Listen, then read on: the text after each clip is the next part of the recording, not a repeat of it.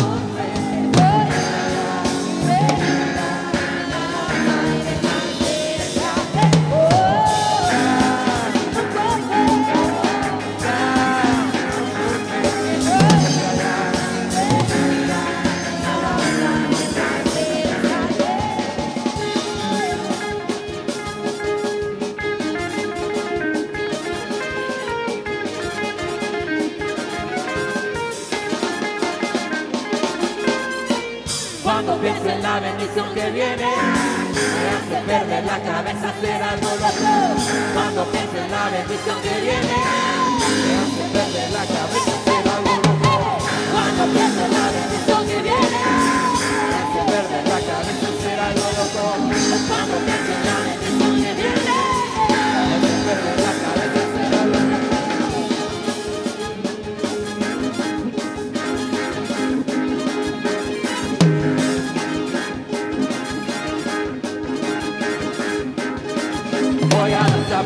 내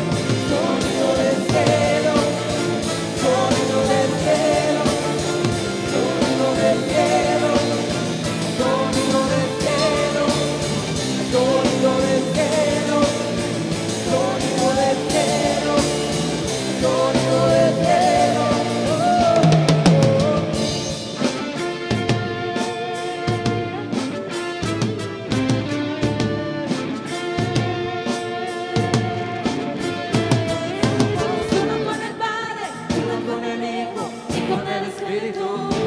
Declaramos y oramos lo que está en el cielo, lo que hay en su corazón.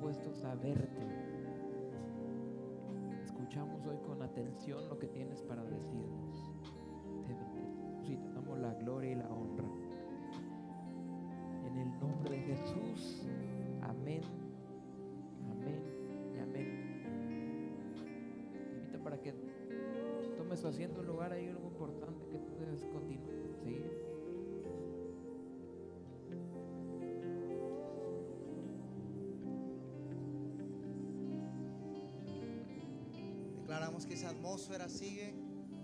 Declaramos que una atmósfera que está cargada de, de adoración, de alabanza. Y en esa atmósfera, porque dice la Biblia que Él volverá en las nubes. Diga conmigo nubes. ¿Sabe cómo? La, se llama cúmulo, cúmulo nimbus, se llama las nubes. Cúmulo significa montón, algo que se fue acumulando. Él va a venir en la acumulación de la adoración. Él va a venir en la acumulación de, del, del servicio. Él va a venir en la acumulación de la fe. Por eso la Biblia dice, y cuando venga el Señor, ¿encontrará fe en la tierra? Amén. Decimos que sí. Amén. Y ahí vamos a honrar a nuestro Señor en esta atmósfera cargada de adoración, de alabanza. Vamos a honrarle con nuestras ofrendas. Si usted necesita un sobre, levante la mano. Eh, si trajo ofrenda, diezmo, primicia, pacto, eh, pida un sobre.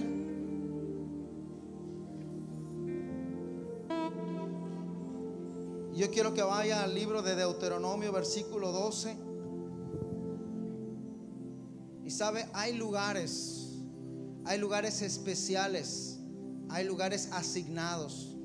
Eh, hemos aprendido nosotros desde que fuimos la primera vez a, a Israel, nos, nos, dieron esta revelación donde Jesús le dice, nunca, se, nunca le dijo a sus discípulos, vamos solamente a Israel, sino que les decía, subamos a Israel. Diga conmigo, subamos. Es una acción de honra, una acción de ir a un lugar alto en, en autoridad. Es el lugar de ir en un lugar donde hay provisión, donde hay ley. Por eso también dice, vosotros sois la luz del mundo, son la sal. Y también dice, y también son una ciudad asentada en un monte, en un lugar alto. Cuando usted viene a este lugar, usted está subiendo a la casa del Señor. Y allá en Deuteronomio capítulo 12, versículo 13 dice, y si usted sigue allá con la vista, puede leer juntamente conmigo, dice, cuídate de no ofrecer tu holocausto en cualquier lugar que vieres. Cuídate de no ofrecer tu holocausto en cualquier lugar que vieres, sino que en el lugar que Jehová escogiere. Y declaramos que este es un lugar que el Señor ha escogido para desatar bendición. Y sabe, dice, en una de tus tribus allí ofrecerás tu holocausto y ahí harás todo lo que yo te mando. Y una de las cosas que designan un lugar es porque en ese lugar es invocado su nombre. Diga conmigo, invocado. Aquí no pedimos la ayuda de instituciones, ni de gobiernos, ni de partidos, ni de nada de eso. Aquí pedimos la ayuda del Todopoderoso. Cuando venimos acá decimos, ¿de dónde vendrá mi socorro? Mi socorro viene de Jehová que hizo los cielos y la tierra. Así que póngase de pie con su ofrenda, con su diezmo, con su primicia, con su pacto. Si usted no sabe lo que significa cada una de estas cosas que yo estoy mencionando, no sabe lo que es primicia, no sabe lo que es pacto, no sabe lo que es diezmo, no sabe la diferencia entre ofrenda. Yo le animo para que vaya a una casa de paz. Yo le animo para que vaya a un discipulado.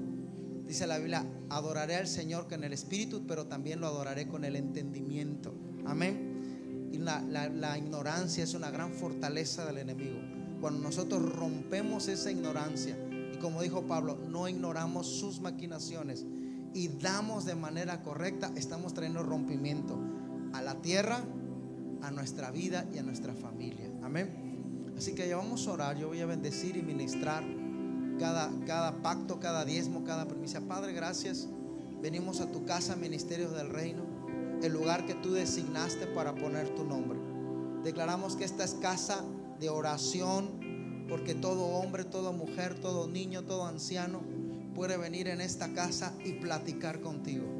puede venir a esta casa e invocar tu nombre y tener una respuesta pronta, inmediata, personal, perfecta para su lucha, para su necesidad, para su gratitud. Gracias Señor porque hemos cuidado Señor de esta casa con oración, con servicio, con adoración. Hemos deseado y hemos anhelado que tu espíritu se mueva libremente Señor. Que aceite sea derramado sobre el altar. Que haya libación Señor de sacrificio en el altar. Sacrificio de labios que adoren tu nombre. Sacrificio de frutos de arrepentimiento verdadero. Sacrificio, Señor, de servicio, de fidelidad, Señor, y de honra a tu nombre. Y es ahí donde tú desatas bendición y vida eterna, como dice el Salmo 133. Gracias, Señor, por tu amor. Gracias por tu fidelidad. Hoy traemos la ofrenda al lugar que corresponde, no a cualquier lugar, no al lugar que, que yo quisiera, sino al lugar que tú has designado, donde hay rompimiento, donde es un pozo de aguas vivas. Tu palabra dice que muchos desecharon tu consejo y cavaron cisternas rotas que no retienen agua. Pero nosotros venimos al pozo de agua viva, Señor, a tomar del agua, Señor, para vida eterna. Tu palabra dice que el que, el bebiere del agua que tú das no tendrá sed jamás. Hoy venimos a tomar de esa agua. Danos siempre de esa agua, como declaró aquella mujer a la cual tú le profetizaste esta palabra. Danos también a nosotros esta agua. Declaramos que de esta casa fluye un río de sanidad, de bendición, de avivamiento, de profecía, de libertad, Señor, para honra y gloria tuya. Y por eso nosotros en obediencia, los hijos de la casa, en revelación, en, en servicio, en fidelidad, traemos el diezmo, el pacto, la ofrenda, la gratitud a tu nombre y en el alfolí, Señor. Gracias por aquel dador que da con alegría, no por necesidad, no por tristeza, sino porque sabe de un Dios todopoderoso. Declaro rompimiento, bendición y vida eterna. A ti la honra y la gloria. En el nombre de Cristo Jesús. Amén, amén. Pase al alfolí.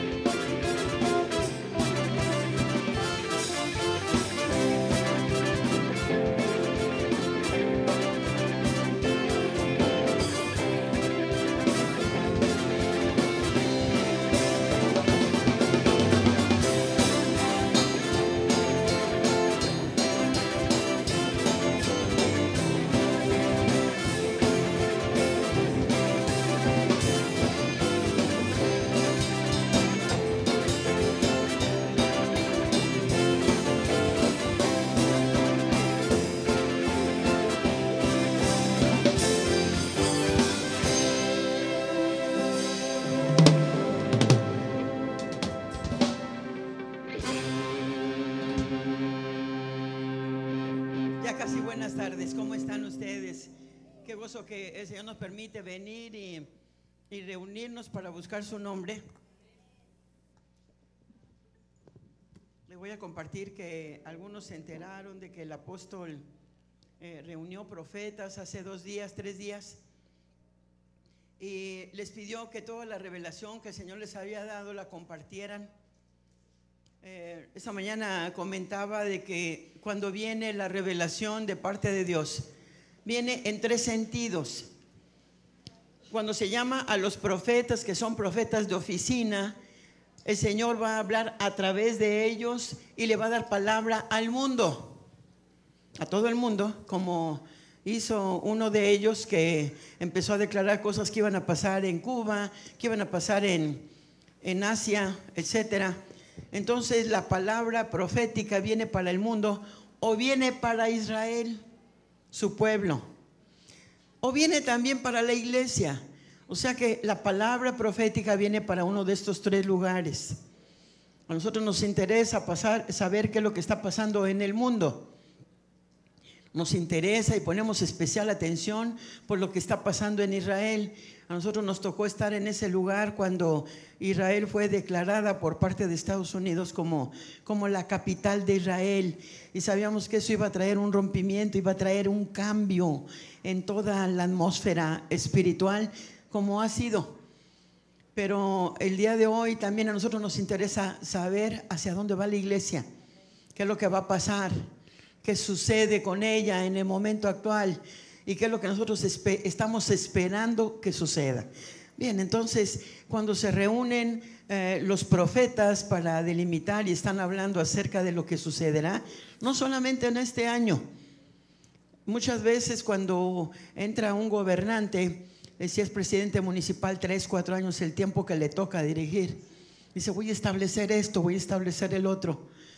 Como, como ahorita que se buscó ese día de oración y que todos estuvimos ahí para pedir que se estableciera un día especial para que toda la iglesia estuviera orando y clamando a Dios por este lugar. Entonces, eh, le voy a decir, eh, la profecía va un poco más allá, y no un poco, sino mucho más allá.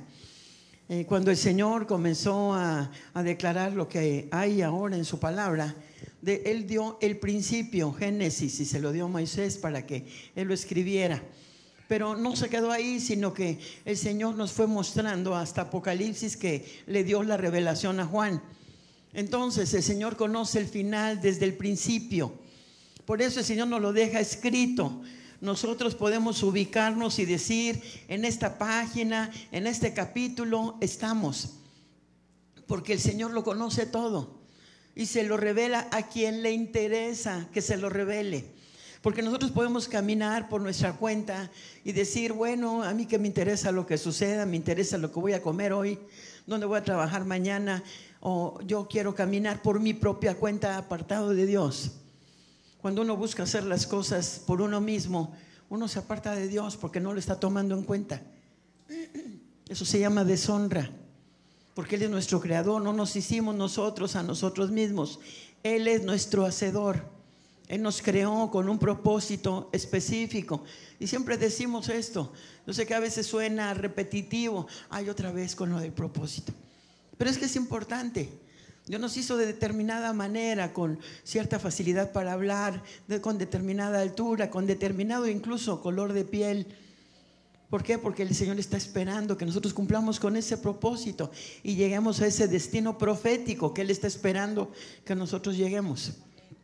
Le voy a decir que este, por eso está, el Señor estableció que durante estos 10 años, por eso dio profecía para 10 años, no solamente para uno. Estamos en una década. Este, estaba yo estudiando todo lo que el, el apóstol había compartido y veía los comentarios y decía una persona, no, eso empieza hasta el año que entra, porque este es el año este, con cero y tiene que empezar por el año uno, pero no se fija que comenzamos del cero. La recta numérica nos dice, partimos de la nada, ¿verdad? Hasta llegar al uno y eso ya marcó un tiempo. Entonces el tiempo ya empezó a correr.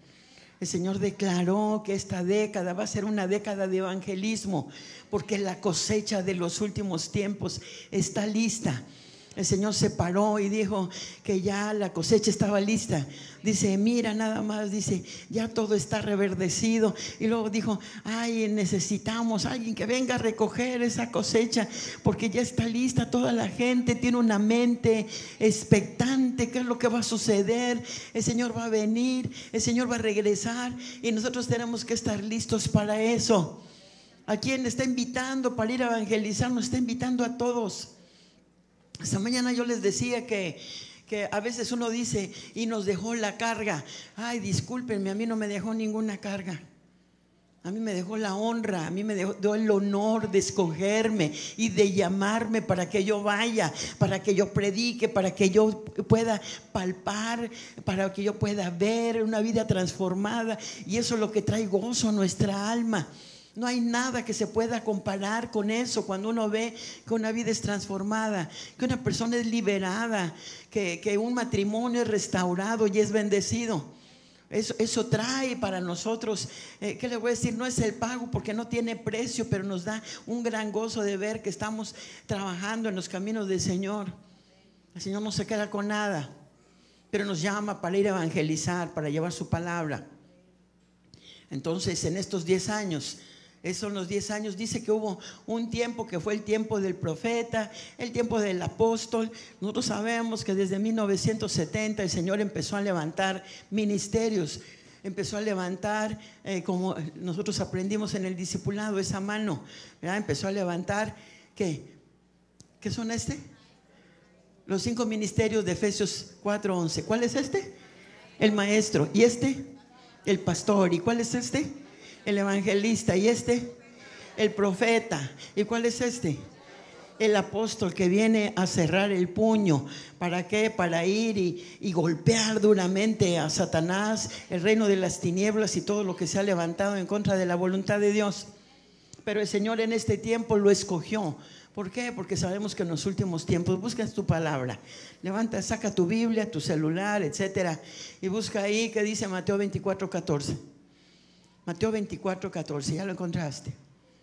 Super Google, Mateo 24, 14. Rrr, Ya lo tienes. Oh, sí, ya lo sé. Ok, nada más ponle silencio, por favor. Y aquí dice, será predicado este evangelio del reino y entonces vendrá el fin. Será predicado cuál evangelio. Mira, hace 35 años, 36 por ahí, 35, 36, eh, llegaron unos, unos pastores que venían de Estados Unidos compartiendo el evangelio del reino a la iglesia donde estábamos. Y nosotros fuimos de los primeros, aprendimos, conocimos y empezamos a compartirlo. Ya se dejó de, de, impartir estas clases, estos libros, en donde se hablaba acerca del reino de Dios. El reino de Dios, el Evangelio según San Mateo nos habla acerca del reino de Dios. Nos habla desde dónde se originó, desde la creación, desde Génesis 3.15, aún desde antes, porque el Señor dijo que iba a venir a regir con vara de hierro que iba a venir y que iba a traer juicio a las naciones, que es lo que dice ahí en Mateo 24, juicio a las naciones. Les voy a decir que parte de la profecía que se compartió, que compartió el apóstol, es esta. Yo se las voy a, a ir diciendo poco a poquito, porque eh, un profeta no, no siempre tiene que venir a traer juicio amenazas y cosas de lo que va a suceder, también, también tiene y, viene a traer una, una revelación de traer un, un, cambio, un cambio, un cambio completo. Miren, dice la palabra de Dios, ¿verdad? Estas, las profecías para esta década. Dijo el apóstol Guillermo Maldonado, Dios restaurará la iglesia como en el principio. ¿Qué es restaurar? ¿Qué, es restaurar? Restaurar es traer al diseño original las cosas. ¿Cuándo fue que comenzó la iglesia? La iglesia se comenzó a manifestar en el libro de los Hechos, pero el Señor comenzó a hablar acerca de la iglesia aún desde antes. El Señor le preguntó a los apóstoles y les dijo, ¿quién dicen que yo soy? Y ellos le dijeron, no, pues eres que eres un profeta, que eres el espíritu de Elías, que eres el espíritu de Juan Bautista, etc. Y entonces le dijo, bueno, bueno, lo que digan ellos no tiene tanta importancia. Ustedes, ¿quién dicen que soy yo? Ustedes. Ustedes es lo que me importa, lo que ustedes crean, lo que ustedes dicen.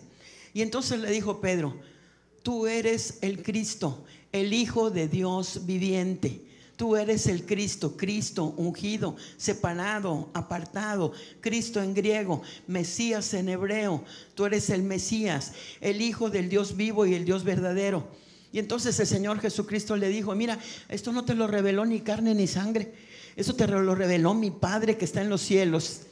Y le dice, y en esto es en lo que yo voy a basar mi iglesia. ¿En qué? En esa revelación en la revelación de que Jesucristo es el Hijo de Dios, el Hijo unigénito, el único, que Jesucristo es Dios. Esa es la base, ese es el cimiento, esa es la roca sobre la cual el Señor vino a fundar la iglesia. Nuestro Señor nos dijo que las puertas del Hades no prevalecerán en contra de ella. Las puertas del Hades. No podrá prevalecer el enemigo en contra de la iglesia. ¿Qué es la iglesia? La iglesia es el cuerpo de Cristo aquí en la tierra. Por eso el Señor le decía a sus discípulos, miren, ¿a dónde vas? ¿En dónde habitas? Dice, mira, te voy a decir, el Hijo del Hombre no tiene dónde posar su cabeza. Le digo que cuando yo lo leía, decía yo, ay, mi Señor no tenía una almohada. Pero no está hablando de almohadas, no está hablando de cojines, está hablando de hombros. Hombros que sostengan la cabeza de la iglesia que se llama Jesucristo. Él dijo, no tengo dónde posar mi cabeza porque hacía falta ese cuerpo. Por eso el Señor dejó y estableció a la iglesia. El Señor comenzó, entonces lo que quiere hacer ahorita es traer una reactivación, volver otra vez al principio. Yo quería traer unas cajas, tirarlas, porque luego me gusta ser más objetiva. Soy profesora todavía. Entonces yo dije, tiro las cajas, van a ver, se desbarató todo aquello, una figura especial y la vuelvo a poner otra vez, pero en orden. El Señor quiere volver al cimiento. El cimiento es buscar a Dios, ponerlo como prioridad. Él es el principio, Él es el primogénito, Él es el primero en toda la creación. Él fue el primero que resucitó, el primero que vive, el primero que vive eternamente. O sea que es la primacía, Él es el primero, Él es el primero en todo. ¿Quién? Jesucristo.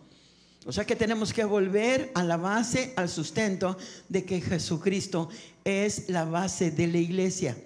Si la gloria de Dios, si la presencia de Dios no está en una iglesia, pues ¿para qué ir a ese lugar? Que es un lugar social, un lugar de reunión, un lugar para ir a conversar, a platicar, a contar nuestros problemas, aconsejarnos y después salir de aquí e ir a comer, mejor vamos a comer, mejor vamos a poner mesas aquí, vamos a platicar, vamos a poner música, nos ponemos a bailar. Si no estuviera la presencia de Dios, pero la presencia de Dios está en este lugar. Porque el Señor dice que nosotros, en nosotros está la gloria de Dios. ¿En quién? En ti, en mí, en cada uno de nosotros. La gloria, la presencia de Dios está aquí y nos venimos y nos juntamos y es como si cada uno prendiera una vela y la vela está arriba de tu cabeza, ilumina de tal manera que la presencia de Dios no puede no puede dejar de estar aquí. Hay personas que no saben que vienen, eh, entran a este lugar, se quedan asombrados porque dice se siente un peso, el peso de la gloria de Dios, cabot, el cabot de Dios. Entonces, el apóstol dice que tenemos que volver otra vez al origen, al cimiento, a la base, a reconocer que Jesucristo es a que nosotros venimos a buscar. Amén. Amén, ok. Dice número dos que eh, la iglesia ha permitido la inmoralidad y la corrupción. Inmoralidad. Dice que la iglesia permite que haya cualquier tipo de relación. Yo en este día te estoy invitando, si tú estás viviendo sin la bendición de Dios, te estamos invitando porque el día 15 va a haber una boda colectiva por el civil aquí en la casa. Queremos que se acabe la inmoralidad en este lugar. Entonces, te voy a decir, eh, parte de la inmoralidad es la honra. Es la honra. De repente el varón va y le dice a la mujer, oye, me gustas mucho, te quiero un montón. Mira, mi mamá tiene un cuarto ahí en la parte de atrás, en el patio, y vente, vente a vivir conmigo. El otro le dice, bueno, pues ok, mira, si funciona nos casamos, y si no, ¿para qué nos casamos? No, he oído eso. ¿Y qué? Se acabó la moral, se acabó las buenas costumbres. Se ha perdido todo lo que nosotros habíamos aprendido de parte de nuestros padres, de parte de nuestros abuelos. Todo aquello en lo que habíamos sido enseñados. Se ha perdido la honra. Ahora vivimos en deshonra. Cada quien vive como quiere, como se le da la gana. De repente los hijos empiezan a crecer y llegan a la hora que quieren y llegan en mal estado.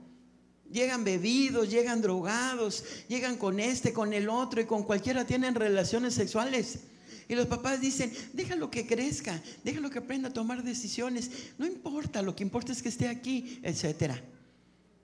Y están deshonrando su casa, están deshonrando su familia, están deshonrando su nación, Porque esta es una nación de matrimonios, es una nación de pacto.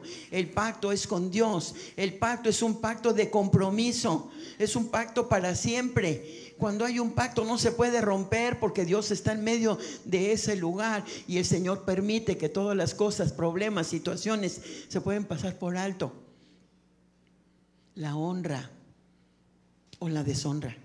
La honra al esposo, darle el primer lugar ¿Por qué? No, mira, ¿qué caso tiene? Yo soy la inteligente, yo soy la sabia. No, no, no, yo soy la preparada. El Señor no dice eso. El Señor deja un lugar y dice, el hombre es cabeza de quién? el hombre es cabeza de la mujer. Así como Cristo es la cabeza del varón, así como Dios es la cabeza de Cristo. Y Él deja establecido un orden. Y eso es honra. Entonces cada mujer decide quién quiere como cabeza. Nadie nos obliga a casarnos. Voluntariamente nos casamos y elegimos a aquel varón y decimos, él va a ser mi cabeza y yo me voy a sujetar a él. No que estemos agarrados así como changuito, no. Me voy a someter, voy a, a ponerme de acuerdo con él. Para eso hay acuerdos. Pero el Señor dejó un orden establecido. Se tiene que honrar el hombre que se lleva una mujer para que viva con él está deshonrando a esa mujer. La tiene que honrar, la tiene que sacar de blanco, la tiene que sacar bien delante de sus padres, la tiene que pedir.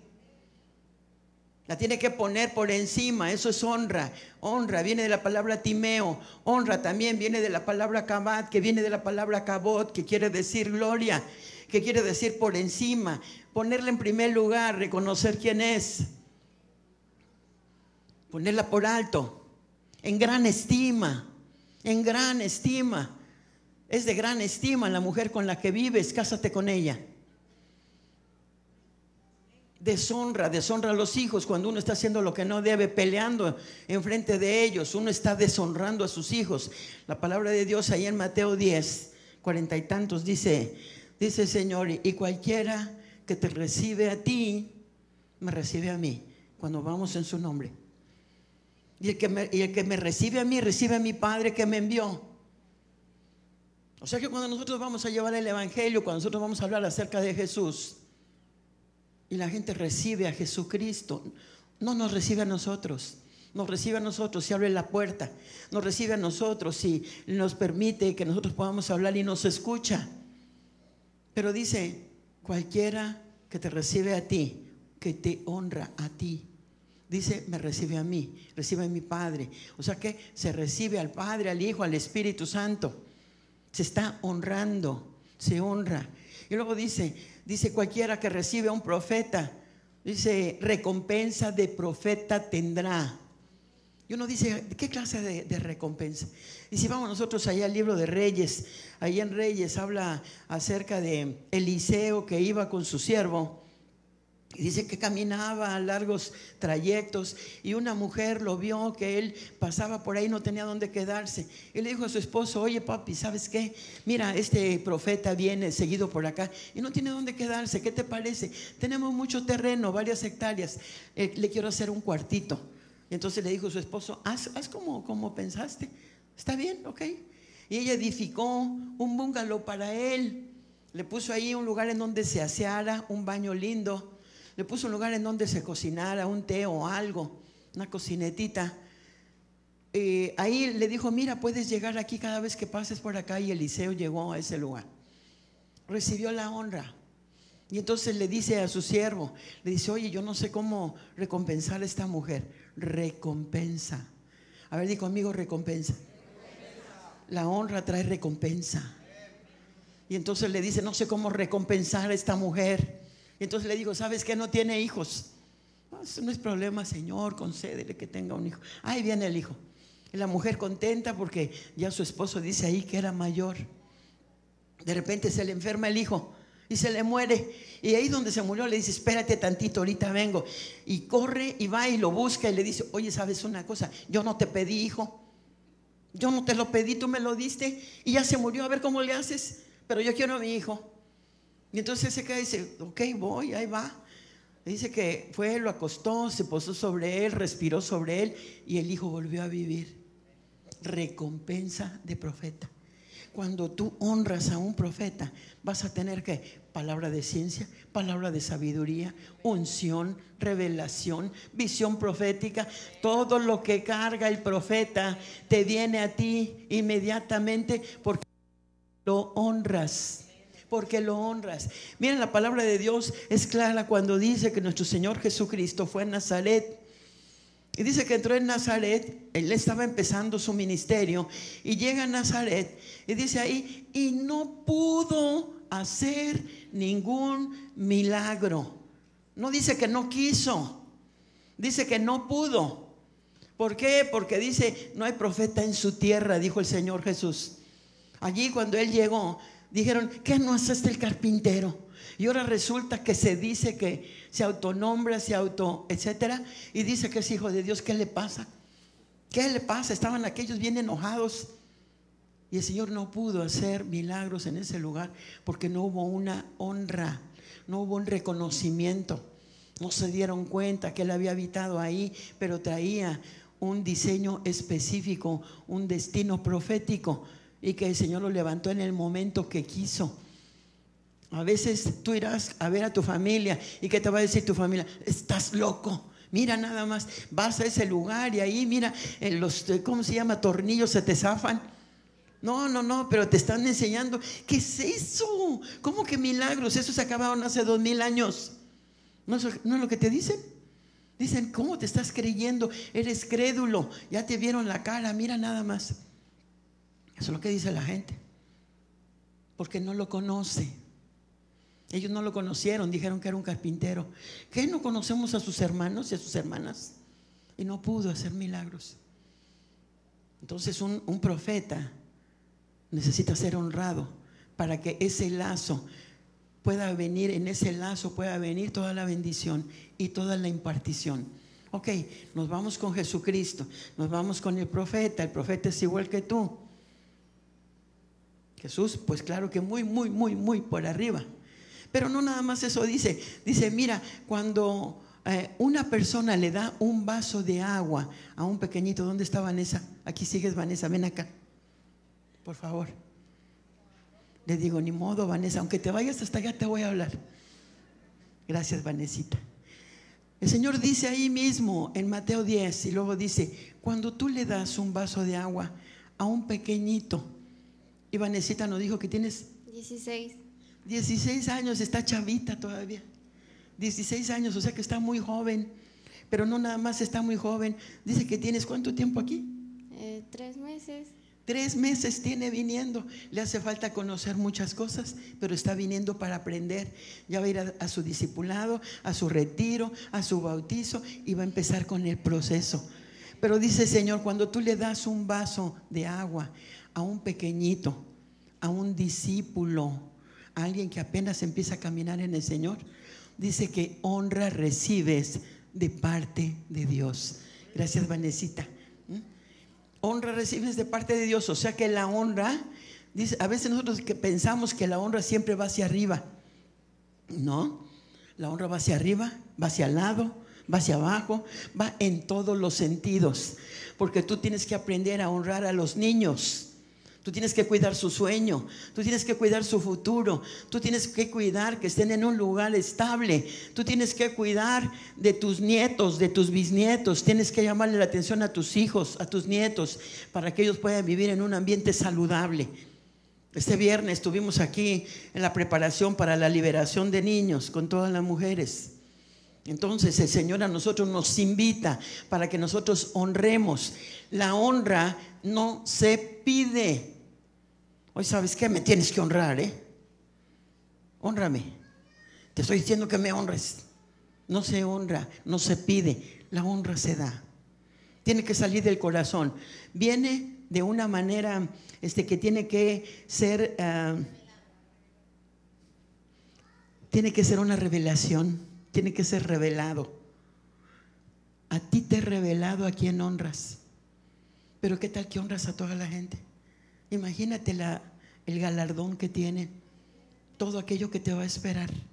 Pero entonces, mira, tú tienes que aprender a honrar, ya te dije, a tu esposo, a tus amigos, a tus hermanos, a los pequeños, a los mayores, a las autoridades, etcétera, a todos, tiene que salir de un corazón que tiene agradecimiento. Una gente que es agradecida con Dios va a ayudar a una persona pequeña para que esa persona pequeña comience a caminar con el Señor. Señor, si tú lo hiciste conmigo, yo cómo no voy a darle a esta persona que comienza a caminar. Le voy a honrar dándole conocimiento, sabiduría, entendimiento, impartiéndole, orando por sanidad, orando por liberación. Entonces, la honra tiene que venir por revelación y tú comenzar a dar esa honra. El apóstol, el apóstol este Guillermo Maldonado dice que el que llegue le dice, oye, ¿a qué iglesia vas? Ah, voy a la iglesia de Maldonado. Ah, ok.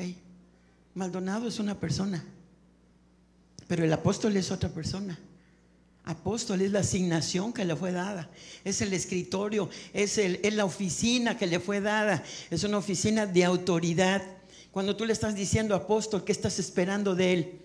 Que derrame sobre ti el poder y la autoridad de el apóstol, el enviado, aquel que el Señor llenó. ¿Y con qué llenó? Un apóstol tiene que moverse en los cinco ministerios.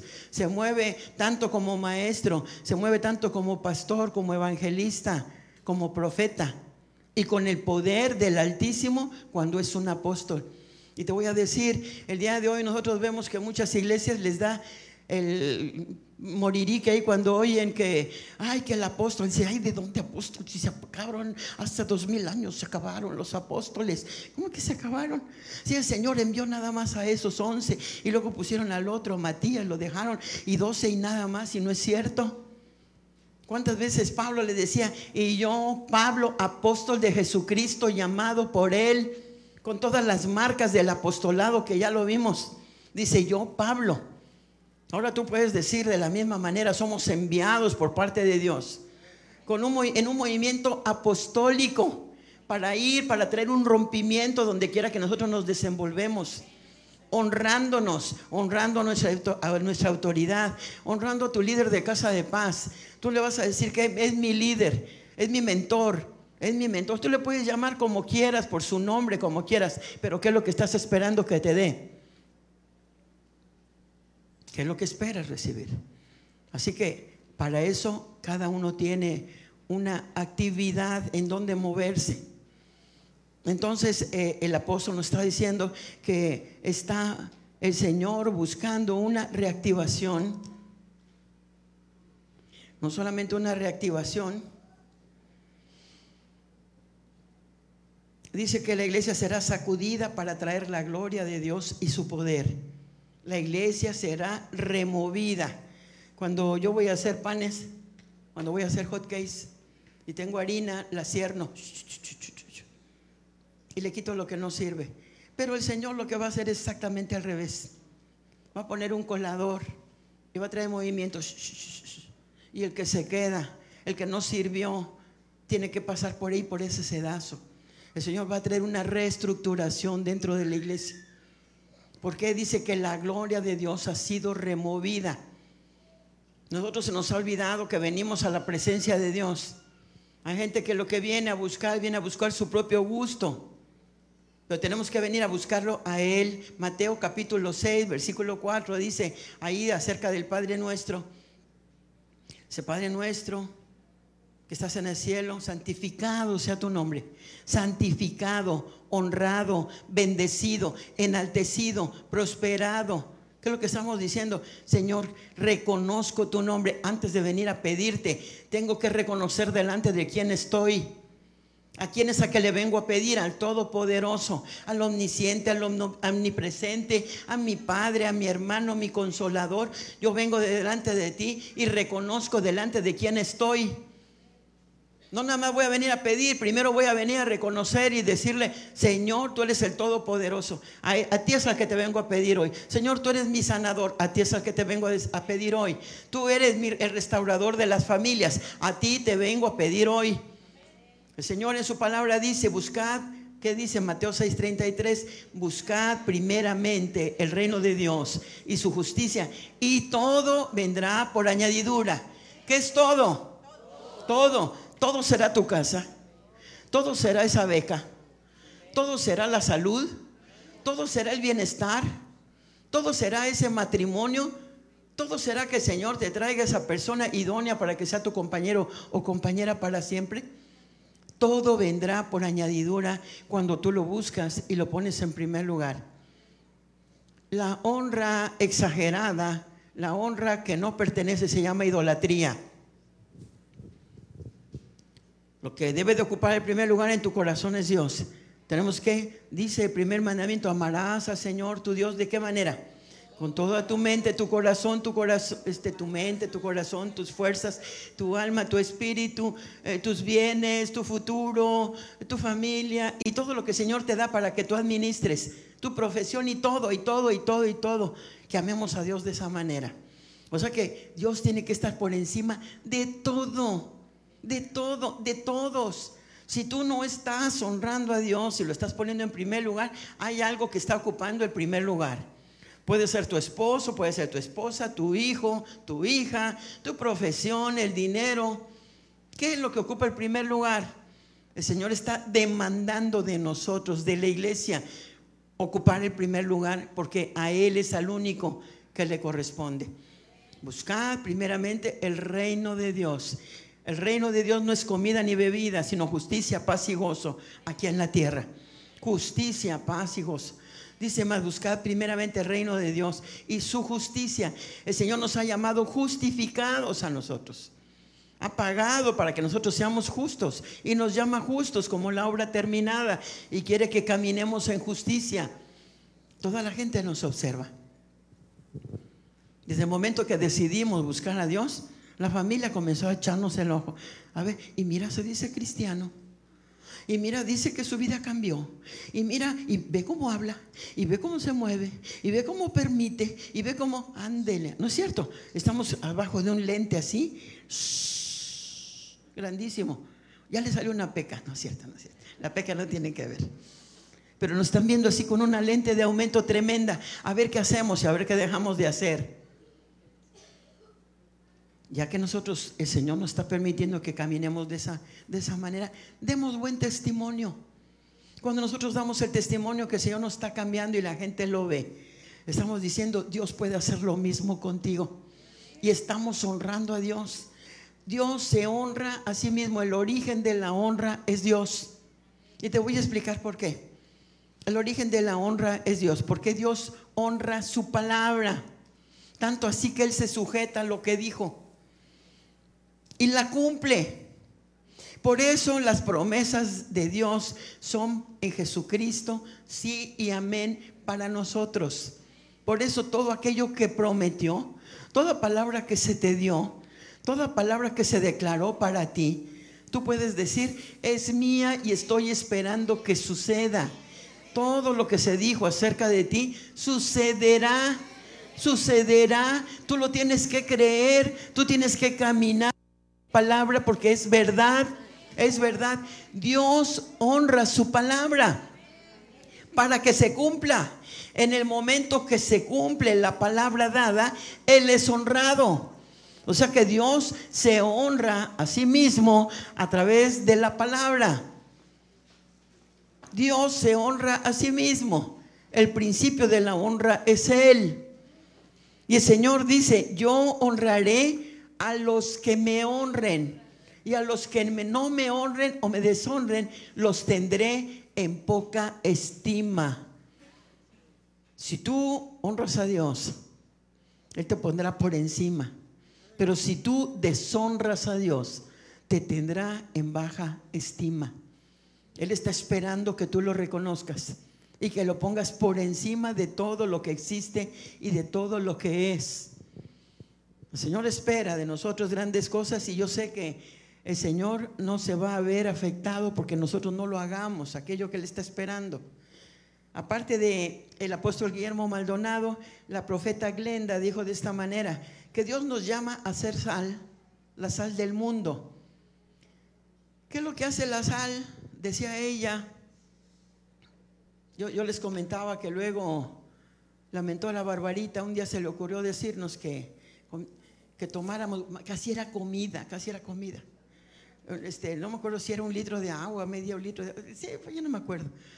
y nos dijo que le echáramos, creo que, no sé si medio kilo de sal. Exagero, exagero. A mí me supo a dos kilos. Dos cucharadas, dice. El caso es que tenía, aquello estaba hiper, súper salado. Pero nos dijo que con eso íbamos a no sé qué, a purificar, algo así. ¿Sí? Depurar. Para depurar, ok. Eso es, depurar. Y entonces nosotros dijimos, ok, pues ella sabe de esas cosas. Y ahí vamos con el agua. Y yo la primera, aquí se me cerró la garganta, guácala, guácala, guácala. Pero ya después dije, me lo tengo que tomar. Cerré la nariz, cerré la garganta y yo dije, ahí va. Ah, Me tomé aquello tan horrible, tan horripilante, tan espantoso.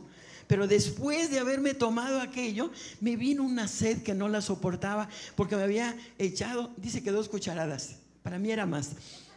Dos cucharadas, yo creo que no soperas de las que hacen sopa. El caso es que una sed que no la soportaba. Tú habrás comido algo muy salado. ¿Y qué te pasa cuando comes algo muy salado? Te da, te, te da mucha sed.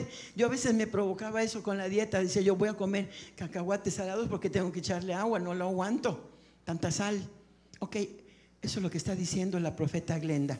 Tenemos que ser ese tipo de sal que cuando nosotros nos acerquemos a la gente y le hablemos, la gente se quede tan sedienta, tan sedienta que diga, quiero más, quiero más, quiero más de lo que me dijo, quiero más. Y no sé si está aquí el taxista que me dijo que iba a venir hoy. ¿Dónde está Carlos? No está, ok. Me prometió que venía y me falló, a lo mejor viene en la tarde. Porque me dijo, oiga, ¿dónde aprendo todo eso que me está diciendo? Digo, pues usted venga para acá y acá va a aprender. Venga para acá y acá va a aprender y lo invité para que viniera. Entonces, yo lo estoy buscando, lo estoy buscando, pero no lo veo. Me dijo que venía a las 11. Dice, ¿dónde aprendo de todo eso? En, un recorrido corto, le dice, ¿a dónde va? Le digo, voy a ver a una chica que perdió a un familiar. Luego dice, ah, yo pensé que venía de su trabajo. Dice, ¿es su horario? Le digo, no tengo horario. ¿Cómo está eso? Le digo, no, no tengo horario. A la hora que se necesite, yo voy, ahí estoy. Y ya de ahí fue que em- empezamos a hablar acerca del Señor. Entonces está el testimonio. Dice la profeta que nosotros somos esa sal, que vamos a provocar esa sed. Pero te voy a decir, cuando tú cocinas, aunque seas varón, porque mi esposo cocina rico, no le vas a echar toda la sal en un solo lugar, ¿verdad que no? ¿Qué haces? La esparces, le echas así, poquito, ¿verdad? Por eso trae agujeritos. Ok, te voy a decir, tú estás siendo sal donde te mueves. Estás siendo sal en la 92, en la 211, en la 320, este rumbo al aeropuerto, allá por la 233, allá por la Paseos del Sur, allá por Paseos del Norte, allá por Puerto Juárez, allá por este, Villas del Mar, allá por qué? Nuevo Cancún, ¿verdad? Aquí en el centro, ¿ah? En la 500, en la lo que sea, en la lo que sea, en la 100, allá en, en este, en Playa del Carmen, en Puerto Morelos, ¿verdad? Puerto Morelos, ¿verdad? En Puerto Morelos, ¿dónde estamos siendo sal? En donde nosotros nos estamos moviendo, estamos siendo sal.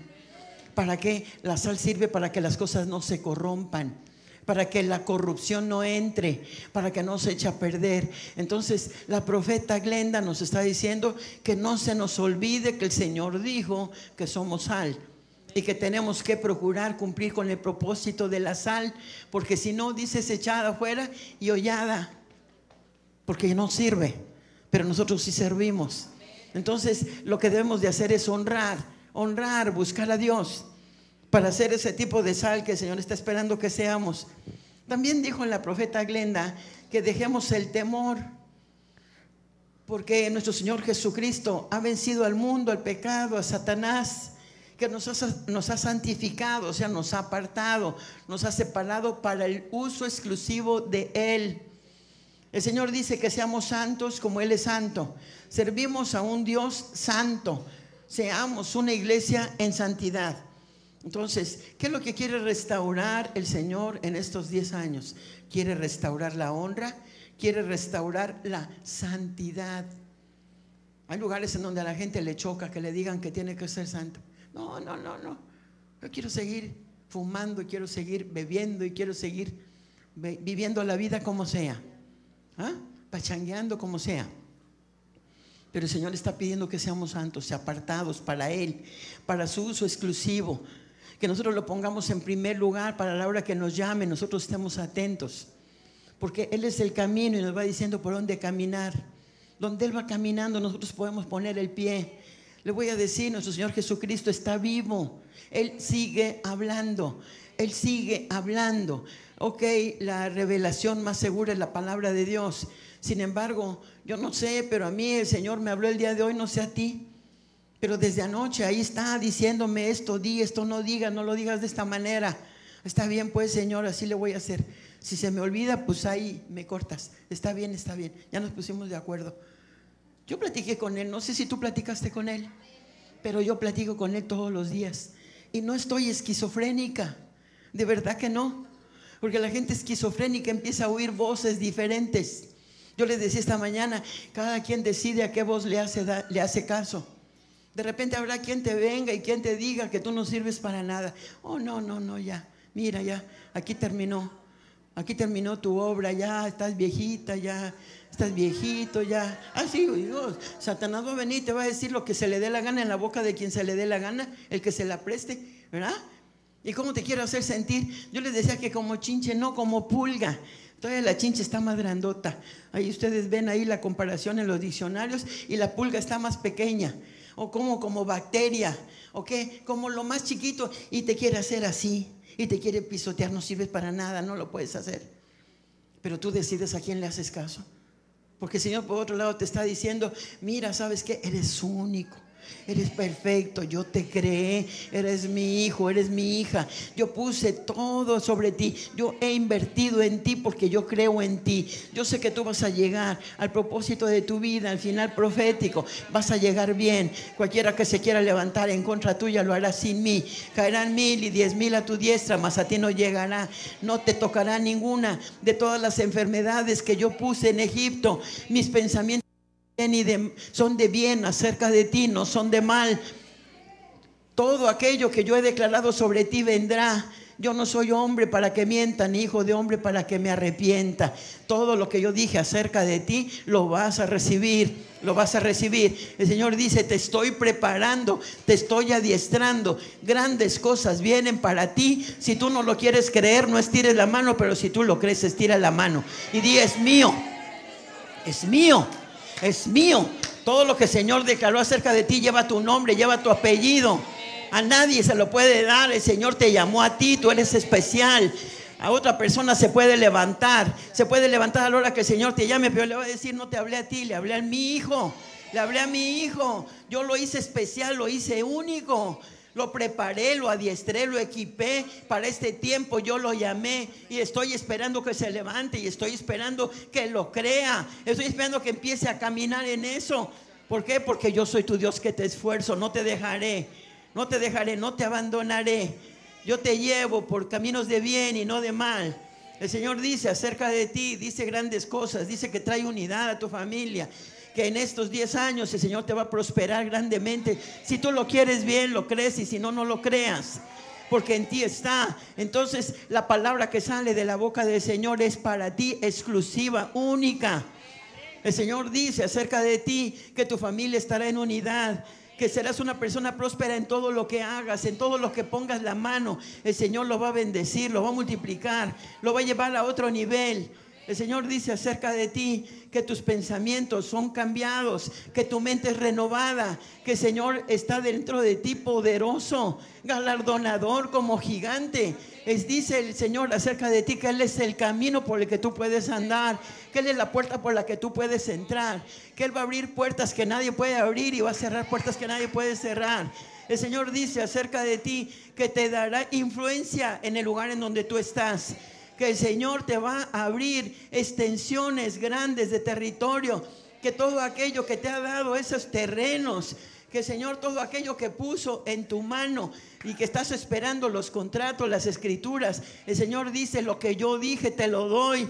Porque yo dejé una escritura acerca de mi pueblo Israel y lo tiene, le pertenece. Si lo hice con él a través de los años, si lo hice con él a través de los años. Y vinieron asirios, vinieron sirios, vinieron griegos, vinieron romanos, Vinieron y destruyeron todo y yo lo volveré a levantar. El Señor dice, yo te volveré a levantar. Si estás caído, levántate. Yo soy el que te sostengo con mi mano derecha. Siete veces cae el justo, pero siete veces será levantado. El Señor te dice, levántate, levántate, esfuérzate, sé valiente. El Señor te está hablando este día como lo hizo con José, con Josué. ¿Qué fue lo que le dijo? Sé valiente, esfuérzate y sé valiente, porque yo te daré a tu pueblo por heredad. Levántate porque tú los vas a poner en el lugar que les conviene, en el lugar que yo te mande que esté. El Señor le dijo, esfuérzate, sé valiente, porque yo estoy contigo. Mira que te digo, que te esfuerces. Esforzarte quiere decir que vayas más allá. No quiere decir que hagas lo mínimo, quiere decir que hagas lo máximo. Donde quiera que termina lo que tú puedes hacer, comienza lo interminable de Dios. Comienza a hacer cosas, milagros, señales, maravillas. ¿Por qué? Porque tú lo honras. Porque tú lo honras con todo tu corazón. Porque tú honras a tus padres. Dice, honra a tu padre y a tu madre para que te vaya bien y seas de larga vida. Honralos, obedéceles, ponles por encima, dales el valor que tienen, valóralos, cuídalos, atiéndelos. El Señor dice, honra a tu padre y a tu madre. El Señor dice, honra, honra es la moneda del reino, es una moneda de intercambio, una moneda que lleva una... mm, recompensa, eso es. Lleva una recompensa. Espera la recompensa porque vendrá, porque tú eres una persona agradecida. Eres una persona de honra, porque el Señor está dentro de ti, comienza a palpitar y comienza a hablar y comienza a dar las gracias. Comienza a reconocer todo lo que has recibido, porque lo has recibido de parte de tu Padre. No es ninguna persona la que lo ha hecho, es Dios a través de las personas. Dios te ama, Dios te ama. Por eso es que debes de honrarle. Por eso es que debes de honrar a tu esposa y a tu esposo y a tus hijos y honrar a toda aquella persona que ha sido y que, ha- y que te ha cuidado y que te ha cuidado. Padre, en este día, yo te doy las gracias, yo te doy las gracias, yo personalmente, por toda la gente que me ha ayudado, por toda la gente que me ha sostenido. Honro, Señor, a cada uno de tus hijos. Honro a cada uno de tus hijos, Señor, que tú los pusiste en ese momento para sostenerme. Yo personalmente te doy las gracias. Cada uno tiene un nombre y a ti no se te va a olvidar. Están escritos en el libro de la vida. Están escritos en el libro de las memorias.